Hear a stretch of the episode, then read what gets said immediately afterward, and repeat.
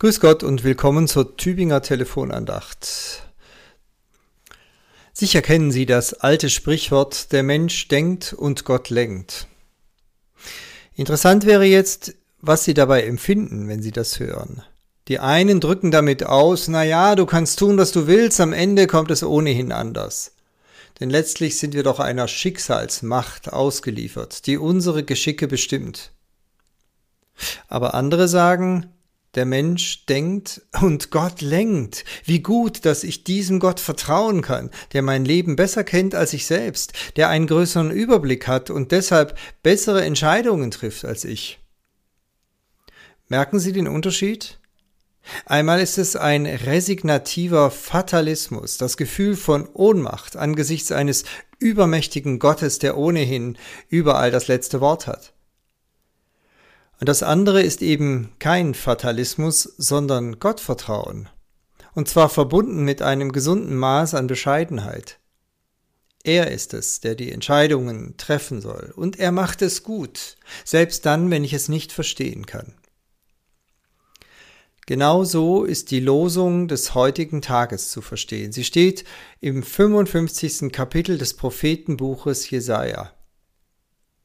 Sie gehört höchstwahrscheinlich in eine Zeit hinein, als das Volk Israel, also das jüdische Volk, noch im babylonischen Exil war, fernab der Heimat, einem Großreich ausgeliefert, das kurz davor war, den letzten Rest jüdischer Identität noch zu verschlingen.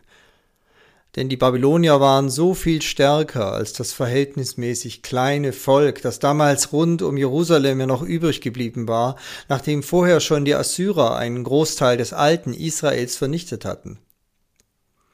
Und jetzt saßen sie da, tausend Kilometer fern, verschleppt von der Heimat. Mit Sicherheit gab es unter diesen Juden damals scharfe Diskussionen, ob sie denn überhaupt noch eine Zukunft haben. Und dann trat ein Prophet auf, dessen Worte im zweiten Teil des Jesaja-Buches überliefert sind.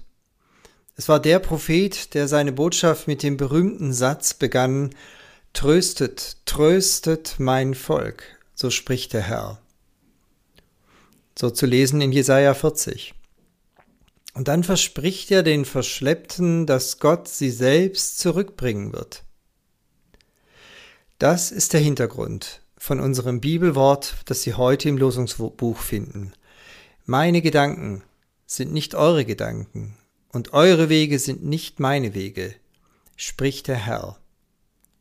Das heißt konkret, ich lasse mich nicht von eurem Zweifel abhalten, nicht von eurer Mutlosigkeit, auch nicht von eurem politischen Kalkül, das schon überlegt, ob man nicht alles aufgeben sollte, um ein gleichberechtigter Bürger Babylons zu werden.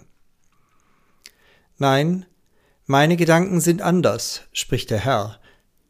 Meine Wege sind auch anders. Denn ich habe doch noch Großes mit euch vor. Ich werde euch zurückbringen in eure alte Heimat. Meine Gedanken sind Gedanken des Friedens und der Gerechtigkeit, und ich kann euch zusichern, dass die Worte, die der Prophet nun in meinem Namen ausspricht, mein Wort wird nicht leer zu mir zurückkommen, sondern es wird eine Auswirkung haben auf eure Lebensgeschichte, so wie Wasser, das über trockenes Land regnet und die Wüste zum Blühen bringt. Mit diesen Bildern, diesen Metaphern geht es nämlich weiter in jenem Kapitel Jesaja 55. Nehmen Sie das bitte mit. Vor allem dann, wenn Sie vielleicht gerade in einer mutlosen und resignativen Situation sind. Gott hat noch Möglichkeiten. Seine Gedanken sind nicht unsere trüben Gedanken, seine Gedanken des Friedens, des Neuanfangs. Und wir dürfen deshalb Hoffnung haben.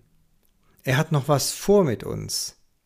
Seine Wege sind nicht unsere Wege und sei es sein Weg, der uns in seine Ewigkeit hineinführt, denn darüber spricht dann der letzte Teil des Jesaja-Buches, wo sogar von einem neuen Jerusalem die Rede ist, einem himmlischen Jerusalem, das Gott uns noch schenken wird. Mit herzlichem Gruß aus Gommeringen, Ihr Pfarrer Peter Rostan.